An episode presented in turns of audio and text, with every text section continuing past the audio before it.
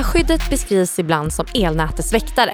Den som skyddar både människor och tillgångar och kan enkelt förklaras som villans automatsäkringar fast mycket smartare och för högre spänningar. Reläskydden mäter hela tiden ström och spänning i den ledning eller det system som den verkar i för att snabbt kunna skicka signaler till brytaren om strömmen behöver brytas. På imponerande 20 millisekunder hinner reläskyddet upptäcka, skicka signalen, räkna på felet och skicka signalen vidare till brytaren som öppnar och då bryter strömmen. Tillbaka till jämförelsen med villans automatsäkringar. Om de inte funkar som de ska kan teknisk utrustning i hemmet gå sönder. Och likadant är det i vårt elnät. Fungerar inte reläskydden som planerat så kan våra elnätstillgångar gå sönder och även tusentals elektriska komponenter längs den drabbade ledningen. Reläskydden är därför en kritisk komponent för att skydda elnätet och även om produkten har suttit på samma plats i över 20 år utan att nyttjas så måste man vara säker på att den gör sitt jobb när det väl behövs. Därför ska vi få lära oss mer om utvecklingen av dagens reläskydd tillsammans med vår gäst Dilip Kota Elving.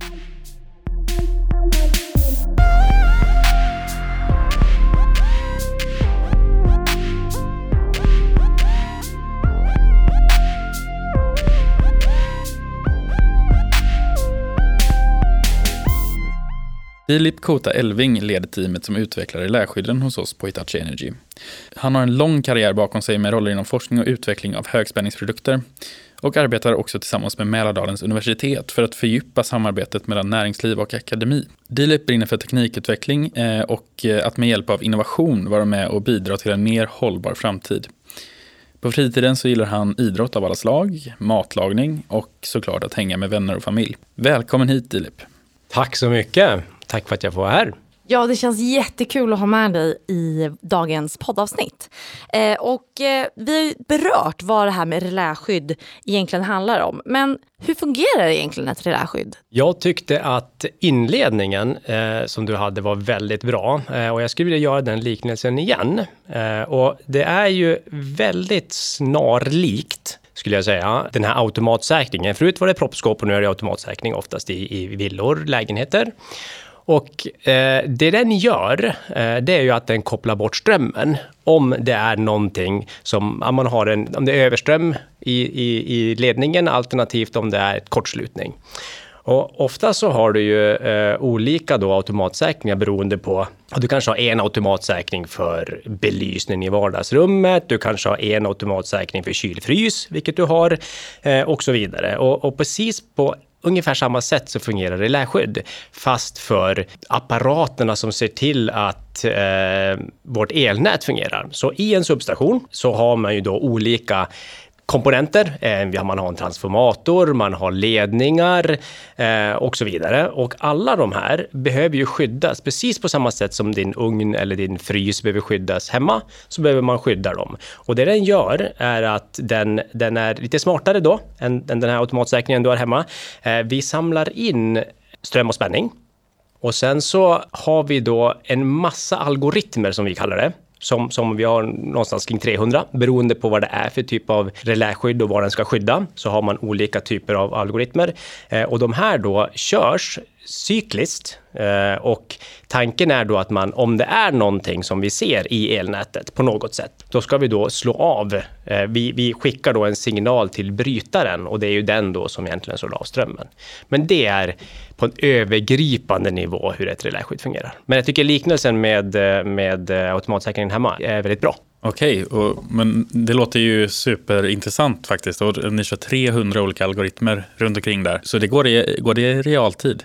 Eh, ja, det gör det. För det, det, det, det, som, det vi kallar då ett realtidssystem, för det, det som är då, det, det nämnde ni också i inledningen, det är ju att man har ju väldigt lite tid på sig. Mm. Så att vi försöker säga då att de här, det, från att man har fått in signalerna till att man skickar iväg en signal, att det ska gå mindre än 20 millisekunder. Och en millisekund, det är ju en tusendels sekund, så det är ju extremt snabbt Just. som det här ska hända. Mm. Eh, och då brukar vi försöka då att de här algoritmerna eh, tar, för det, det, det, tar ju tid, för det är ju inte bara algoritmen, utan vi har ju den här hårdvaran, själva burken, mm. och sen har vi ju mjukvaran. Och mm. allt det här tillsammans, så du ska få in signalen i reläskyddet, det ska igenom hårdvaran och sen ska det igenom mjukvaran, det ska beräknas och sen ska den ju tillbaka igen och så ska du skicka en kontroll. Mm. Och allt det här tillsammans då ska ju ta 20 millisekunder. Och det får ju aldrig fallera. Nej. Och det som är viktigt då är ju just det här att det är ett realtidssystem. För ett realtidssystem, det är ju då att man cykliskt hela tiden mm. eh, beräknar. Mm. Eh, och man får egentligen aldrig missa en tidsslott, om man ska kalla det så.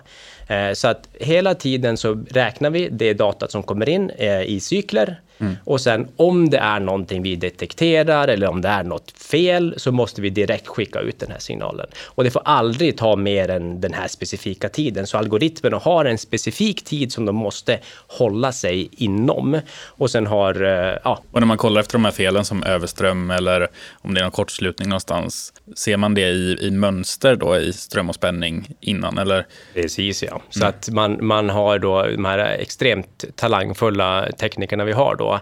Eh, och, och, det är ju inte 300 i en och samma, utan beroende på, vi har ju då skydd för en ledning, vi har skydd för en transformator, vi har skydd för samlingsskena. Eh, så det är ju olika typer av algoritmer då, för olika typer av, av skydd. Så det finns alltid en basfunktionalitet och sen så har man lite olika. Men, men korrekt, man tar in, eh, och det är ju lite häftigt att man då med hjälp av strömspänning kan mm. beräkna väldigt, väldigt mycket. Ja, verkligen.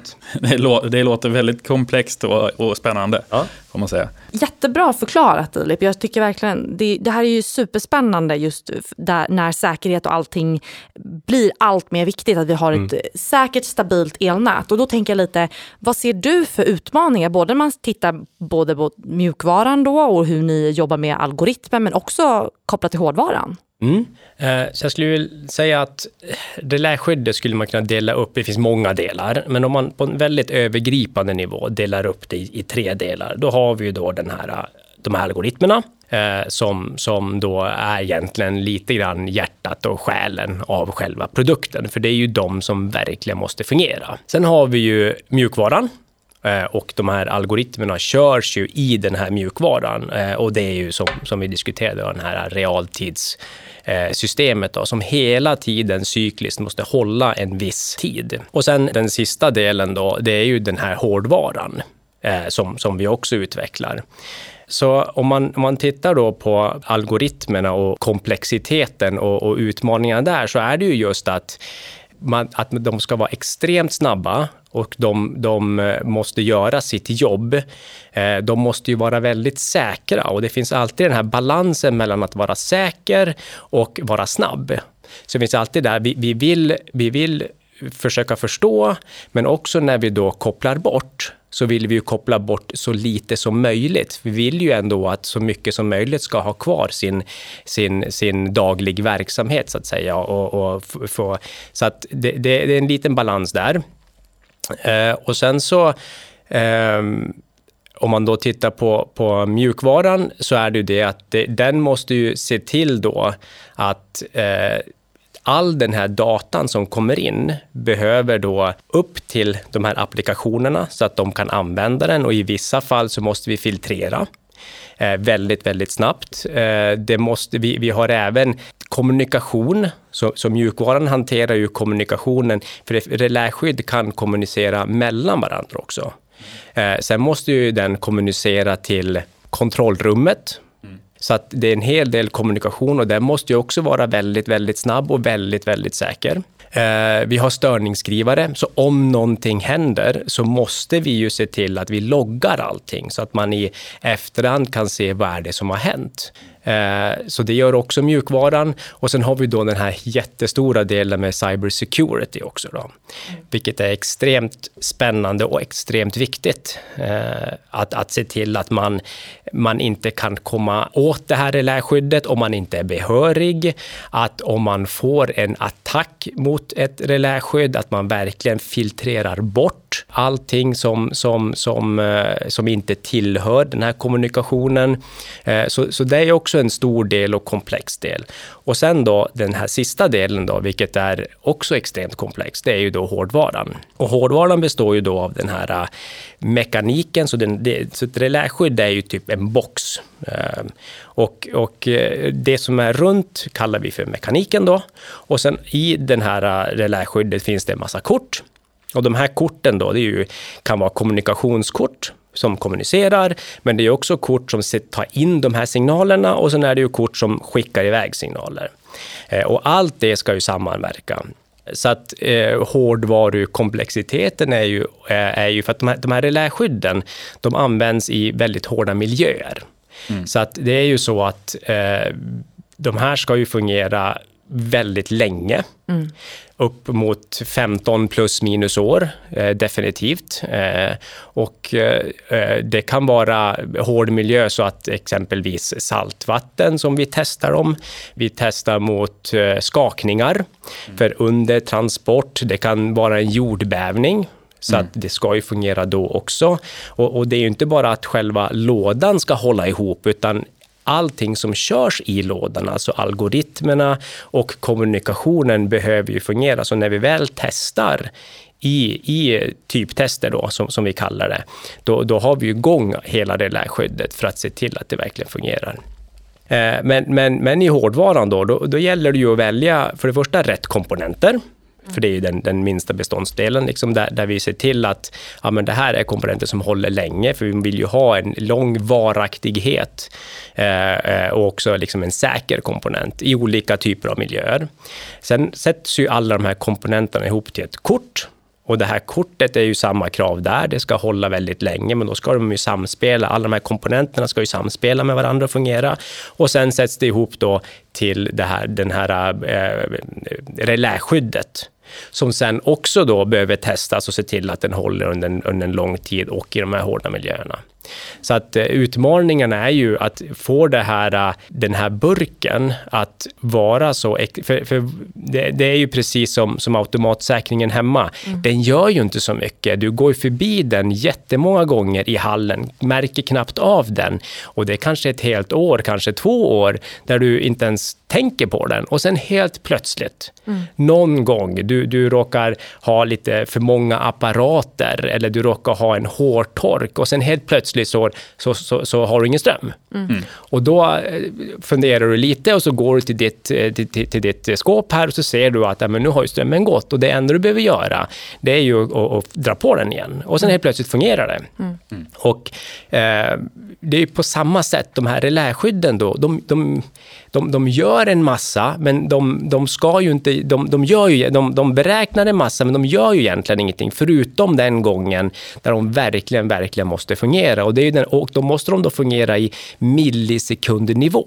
Mm. Så det kan vara flera år där ingenting händer. De finns i de här panelerna i, i, i det här äh, rummet och sen helt plötsligt någon gång så händer någonting. Mm. Då ska de fungera blixtsnabbt. Mm.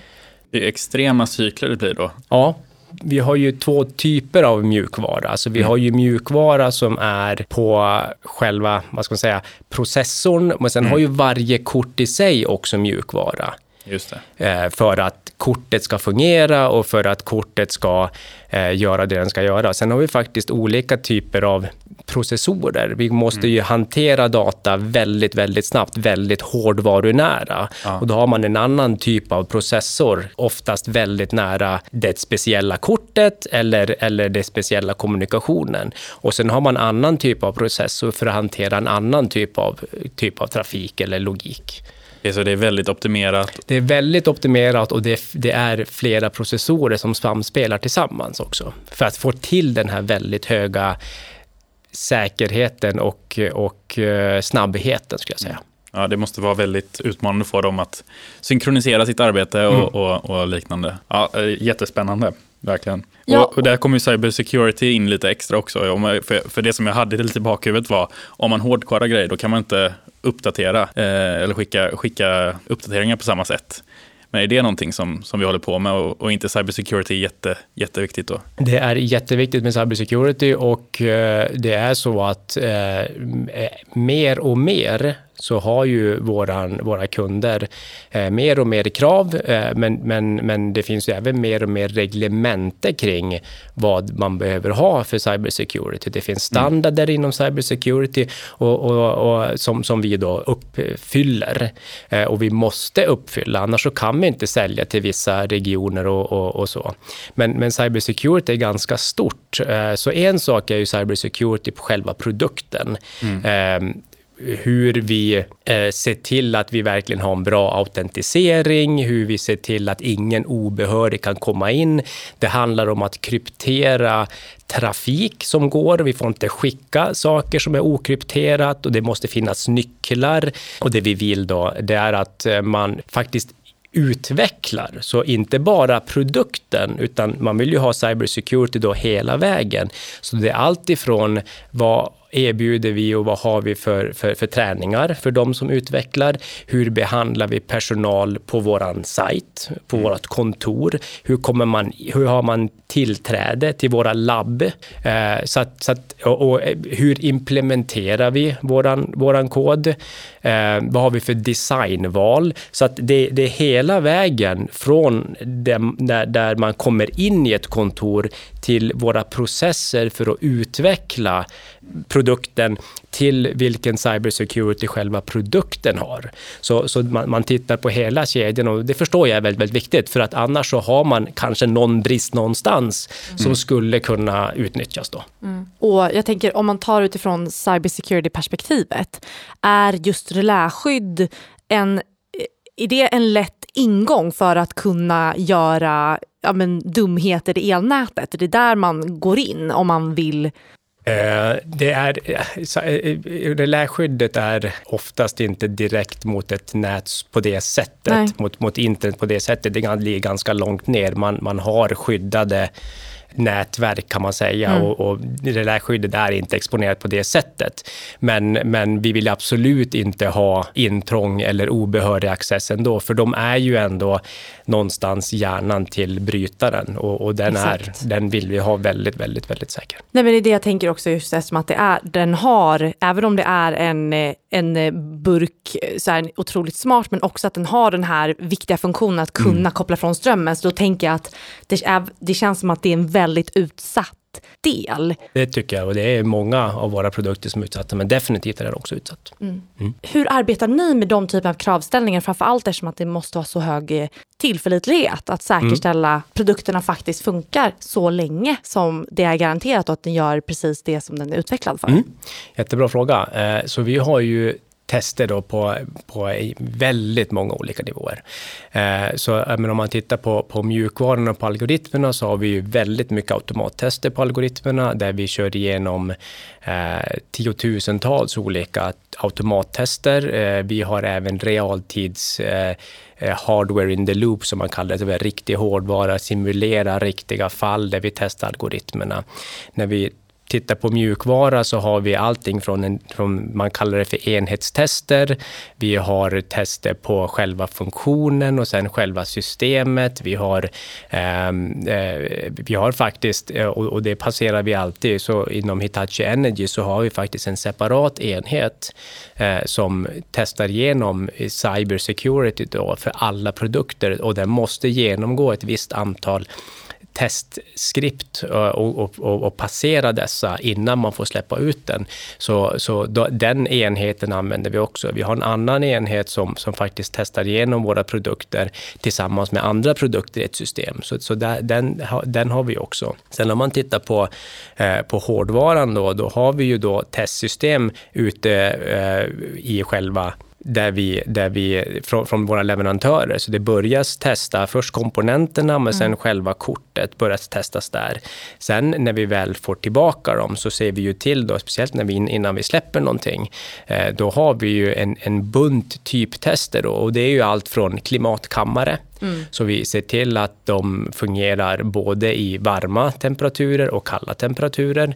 Eh, vi, vi ser till att, att titta just det här med korrosion, vi, vi tittar med saltvatten, vi tittar med skakningar och allt det här gör vi ju medans själva produkten ska fungera och, och precis som den ska. Eh, sen har vi en, en hel del tester i, i produktionen också. Då, mm. så att vi, vi, vi, vi har väldigt många olika typer av tester. Både de som testar på liten på, på en komponentnivå, på en modulnivå eh, och även tester som testar på, på hela produkten och på systemet. Mm. Så att det är kvalitetssäkring längs hela kedjan? Längs hela kedjan, hela vägen från leverantörerna om, om, och även oss själva när vi mm. själva gör eh, och utvecklar. Ja, men eh, jättespännande och tack för eh, den inblicken. Jag tänker att ska vi ringa upp eh, vår andra gäst? Men det tycker jag. Vi kör på det. Marcus Bolin är professor och avdelningschef för akademin inom innovation, design och teknik på Mälardalens universitet. Med en forskningsbakgrund inom optimering, simulering och tillämpad AI inom inbyggda system, transportsystem och produktionssystem så har han skrivit mer än 75 vetenskapliga artiklar och är idag direktör för forskarskolan Intech. Marcus brinner för industriella AI-tillämpningar och på fritiden så gillar han att åka skidor. Varmt välkommen hit Marcus! Stort tack! Jättekul att du kunde delta och väldigt smidigt att man bara kan ringa upp så här över, över Teams utan några tekniska problem alls. Nej, verkligen inga problem. Nej, toppen, verkligen. Ehm, skulle du bara kunna börja att eh, förklara kortfattat med vad menar vi egentligen med AI eller machine learning som man så ofta hör? Nej, men med AI så menar man egentligen eh, att man har en intelligent produkt eller en tjänst. Då. Eh, och det handlar egentligen om att man har då teknik som kan efterlikna eh, människors intelligens. Och det handlar om, det är väldigt mycket om förståelse av omvärlden, den här problemlösningsförmågan som, eh, som man pratar så mycket om eh, och eh, kanske förmåga att planera och se in i framtiden. Eh, och det finns ju jättemånga delområden i AI Eh, några som jag själv har varit inblandad i, framförallt planering och optimering eh, som ett område och sen har vi maskininlärning som ett annat. Då. Och just maskininlärning har vi hört jättemycket om idag. Det, det pratas ju otroligt mycket om det. Och det är ett specifikt område där man egentligen tittar på att eh, använda eh, data. Det kan vara exempel, bilder, sekvenser på mätvärden, dokument liksom nästan vad som helst då, som finns i, i digital form eh, som man kan använda för att automatiskt då lära en dator eller ett datoriserat system ehm, eh, en viss då, ett regelsystem eller en viss förmåga att svara på frågor eller liksom fatta beslut faktiskt egentligen. Då.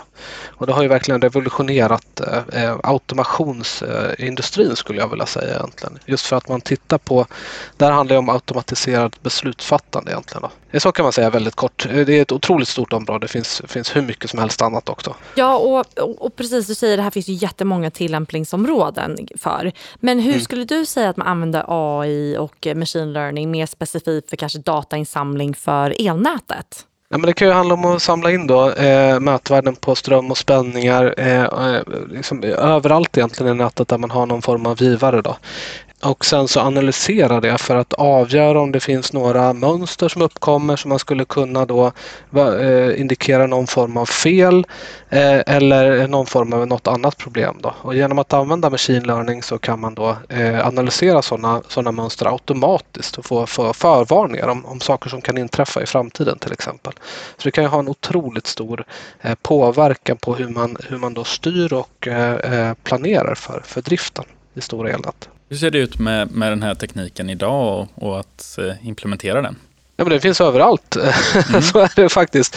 Eh, och det börjar komma, men, men man kan ju säga att i, i industriella tillämpningar har det tagit lite längre tid. Vi ser ju det överallt i, konsument, eh, liksom i konsumentprodukter så finns det ju AI överallt. Då. Vi har ju liksom smarta högtalare och det finns eh, bildigenkänning på i princip alla smartphones och så vidare. Och det är liksom Eh, det är förståelse för mänskligt tal och så. Men i industriella tillämpningar så har det tagit lite längre tid och det har bland annat att göra med att det finns otroligt starka och liksom, krav på tillförlitlighet och säkerhet. Mm. Eh, och, och, och, där är det lite andra, liksom, eh, eftersom de kraven ser lite annorlunda ut så, så tar det dels lite längre tid och sen så blir det också lite andra saker som är viktiga då, när man då implementerar AI. Ja precis och jag tänker Dilip, hur, eh, hur ser du på just när det kommer till eh, AI och machine learning kopplat till eh, elnätet? Nej men det är ju som, som Marcus sa här, jag tror att det är extremt viktigt med tillförlitlighet och, och eh, säkerhet för, för oss. Då. Och det är ju, jag, jag tror ju att det skulle vara extremt intressant att, att titta på, på AI med, med analys, eh, med inom testverksamhet.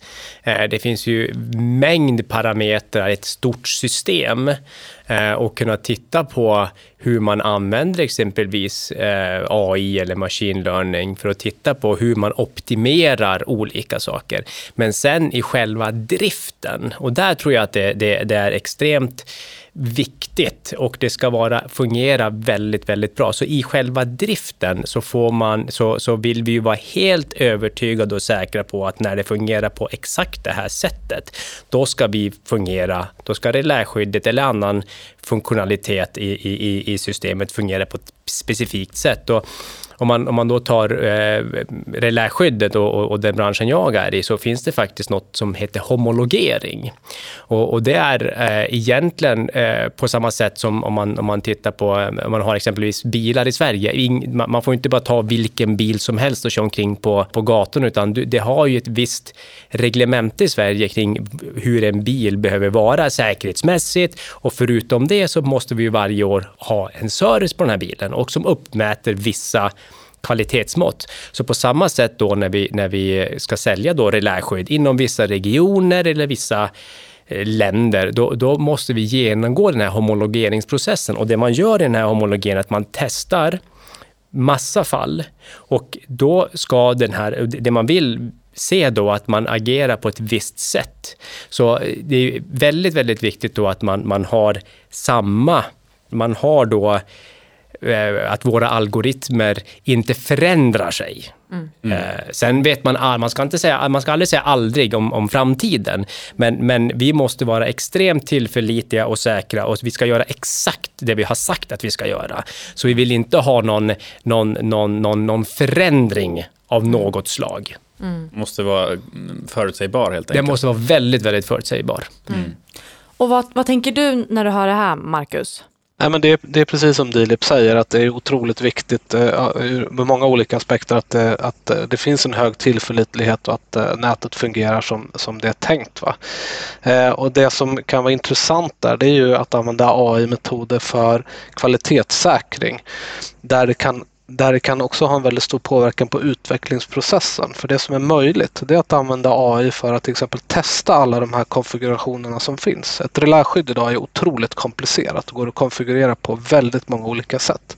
Och genom att testa Eh, och analysera de olika eh, konfigurationerna som finns av eh, ett reläskydd till exempel så kan man då hitta fel snabbare vilket kan öka tillförlitligheten också och göra att man, man snabbare kommer till, till ett läge då där man kan säkerställa en, en garanterad viss funktionalitet. Så det är det som jag ser som den absolut största tillämpningen vad gäller inom, inom just sådana här säkerhetskritiska system då, som vi pratar om nu. Mm. Ja, och det, det är ju minst sagt otroligt intressant perspektiv och en viktig del i att göra elnätet smartare och mer tillförlitligt och stabilare, precis som ni är inne på båda två. Eh, stort tack att vi fick eh, tala, och, tala med dig idag, Marcus. Tack för att vi fick bjuda in dig till vår podd. Tack själv. Tack så mycket. Det är alltid så himla roligt tycker jag när vi ringer upp en gäst och får in ett till perspektiv ja. i våra eh, avsnitt. Och har du några, liksom, ja, men vad, vad är dina tankar nu Dilip efter att ha hört lite om Marcus tankar här? Nej, men jag tycker att det är extremt intressant med eh, AI och machine learning och vi har faktiskt eh, eh, vi har ett par samarbeten med dem redan. Eh, och en är just optimering eh, eh och är inom algoritmer med hjälp av AI. Eh, och en är eh, också inom, eh, titta på liksom framtida test med hjälp av machine learning för att få ihop en massa, massa data för att, op, för att optimera igen. Då. Så att det pågår. Så mm. att det kommer bli extremt intressant tror jag. Mm. Och det är ju väldigt kul när akademin och industrin krokar ja. arm i arm och tillsammans faktiskt fortsätter vidareutveckla produkter och system. Så att det är jättekul att höra. Verkligen, verkligen. Och eh, ännu en fråga här nu när vi pratar om digitala produkter. Eh, vi säljer ju också numera digitala substationer. Ja.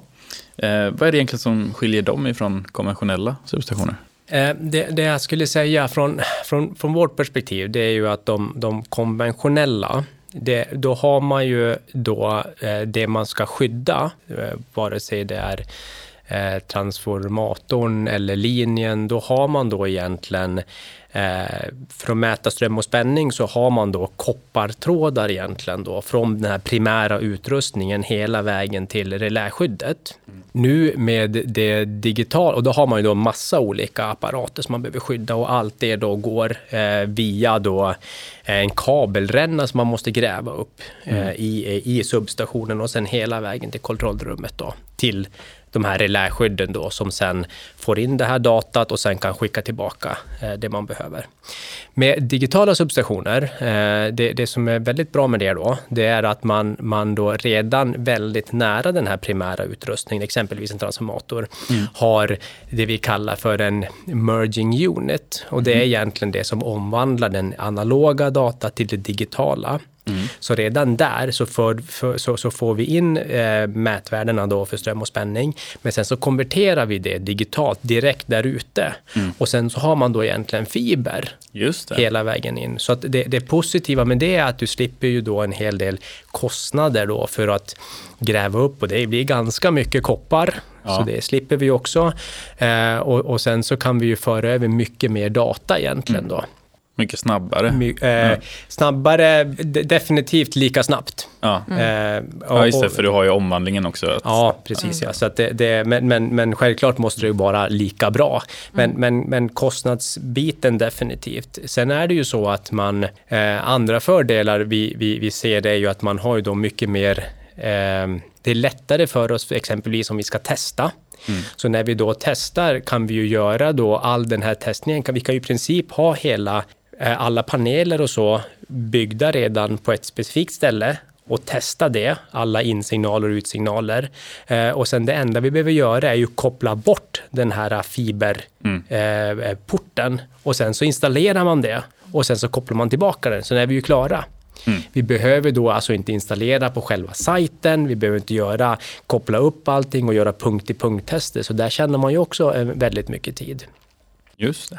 Så att eh, det är ju också eh, väldigt positivt. Sen är det ju så att eh, här framöver då med, med, med, de, med, med Digital Substation och det digitala rent generellt är ju att vi kan, vi kan ju, sam- för reläskyddet sitter ju då, eller den här merging unit sitter ju då väldigt nära den här primära utrustningen. Så vi skulle kunna samla in temperatur, tryck, eh, olika saker som är viktiga från brytarna, olika saker, det vi- viktiga. Magnetfält, allt, Ja, alltihopa, och, och, och skicka upp det för att analysera och det skulle man sen kunna använda för att förstå när man behöver göra service på någonting. Så det finns ju mycket, mycket mer data och där tror jag också det här med AI och machine learning, man har ju mycket, mycket mer data eh, att, att tillgå eh, och, och som, som skickas runt då i, i det här systemet. Så att, eh, Ja. Har man en styrka om att man, om man känner till hur produkterna ska bete sig och hur de är uppbyggda och samtidigt sen sitter på andra sidan och, och analyserar hur de faktiskt beter sig. Kan jag tänka mig. mm. Så där skulle vi vara, precis. Nej men eh, det är ju supercoolt. Eh, Så det ser vi fram emot att följa. Ja, Jag, jag tänker Dilip att vi vill ställa dig vår avslutande fråga. Den här har vi ställt till samtliga gäster inom podden och det ska bli väldigt spännande att höra vad dina tankar kring det här är. Eh, vad skulle du säga är den viktigaste faktorn för att vi ska kunna ställa om till ett fossilfritt energisystem? Eh, jag tror att det finns eh, många olika faktorer, eh, men, men jag tror ju att om alla någonstans kan göra sin del. Eh, och, och nu vet jag ju att eh, just det här med att kunna... I, i, idag produceras ju mycket på ett specifikt ställe. Man genererar och sen så transme, tra- transmission och sen distribution ut till, till, till det, det som behövs. Då. Och jag ser ju att om alla kan producera lite själv eh, och, och, och det blir ju mer komplext så, men det är ju också ett sätt att man, man får det mer fossilfritt. Mm. Eh, man kan eh, då exempelvis ha solpaneler på sin, eh, på sin villa. Mm. Om man nu har en elbil så mm. skulle man ju kunna köra runt då med den bilen med den energin som man har fått från sina solpaneler. Det tror jag är en, jag tror det finns jättemånga olika saker mm. vi behöver göra. Jag tror inte att det mm. bara är att alla ska ha sina egna solpaneler, men, men jag tror att det är en del utav det. Sen, ja. Ja, men det, det, skulle väl skapa en hel del stabilitet i systemet, även om det blir mer dynamiskt och aktivt. Precis. Mm. Så, så blir man inte så beroende av en produktionsenhet, så att säga, till, till exempel ett, ett kraftverk eller liknande. Mm. Och sen flyttar man ju då också produktionen närmare där det faktiskt konsumeras. Mm. Mm. Vilket eh, också finns många fördelar med såklart. Mm. Så att, eh, sätt, Vi håller med helt enkelt. Ja, men ja. sätt solpaneler på taket och så börjar ja. vi resan. Ja. Stort tack för att du deltog i dagens poddavsnitt Dilip. Tack så mycket och tack för att jag fick vara här. Grymt kul att ha dig här. Ännu ett händelserikt avsnitt. Absolut, det var ju superspännande.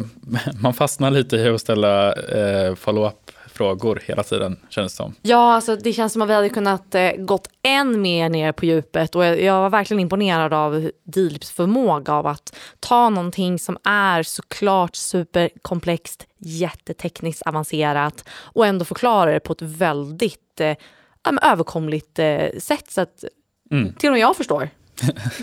och jag, förhoppningsvis. Eh, men vad, vad är det du tar med dig speciellt efter dagens dialog här, både med Dilip och eh, med Marcus? Nej, men jag tyckte att det var väldigt, väldigt intressant att, att tänka de här banorna om hur snabbt eh, och tillförlitligt de här systemen måste vara. Alltså att de går på 20 millisekunder i, cykeltid och, och går hela tiden, gör nästan aldrig någonting, men när det väl händer eh, någonting så måste det liksom agera med en gång. Mm. Så att eh, det var mest, för, för mig så var, var, det mest en insikten att, att tänka på det. Mm. Eh, och du Elin då? Ja, men eh, jag, jag fastnade verkligen för eh, det vi pratade om. Vi har haft ja, men djupdykt i mycket teknik och vi har pratat transformatorer, väldigt stora produkter på, eh, som är runt omkring och liksom superviktiga komponenter för elnätet. Men jag har ju faktiskt sett ett reläskydd och mm. det här är ju inte en stor produkt. Det här är liksom en liten det är en box. Och jag mm. tycker det är fantastiskt att höra att det finns så mycket teknik så mycket otroligt viktiga funktionaliteter i den här lilla boxen som du säger är en så viktig del i hela vårt energisystem. Framförallt när vi pratar om att det är så viktigt att det är säkert, stabilt, tillförlitligt och att det här, det som ändå är en väldigt liten pusselbit rent eh, storleksmässigt har en otrolig betydelse för elnätet i stort. Mm. Men eh, med det sagt, jag menar, det här är ju ett av flera avsnitt som vi självklart kommer spela in och vi kommer ju ha massa fler insikter framåt, eller hur? Ja, det hoppas jag i alla fall. Ja, men det är klart. Ja. Så att, eh, häng med på nästa avsnitt så lär vi oss ännu mer. Tack för att du har lyssnat. Tack. I nästa avsnitt ska vi prata om hur vår teknik kan förbättra livssituationen runt om i världen. Vi har bjudit in Torben Cederberg på Hitachi Energy som säljer automations och övervakningslösningar för kraftnätet runt om i hela världen. Vi ska prata om ett projekt som vi har i Bangladesh som kommer kunna leverera tillförlitlig el till uppemot 100 miljoner användare. Med oss har vi också Anna Svantesson som arbetar på den svenska ambassaden i Bangladesh för att höra hur Bangladesh som land prioriterar och säkerställer att kunna leverera hållbar energi till samtliga medborgare. Lyssna in då!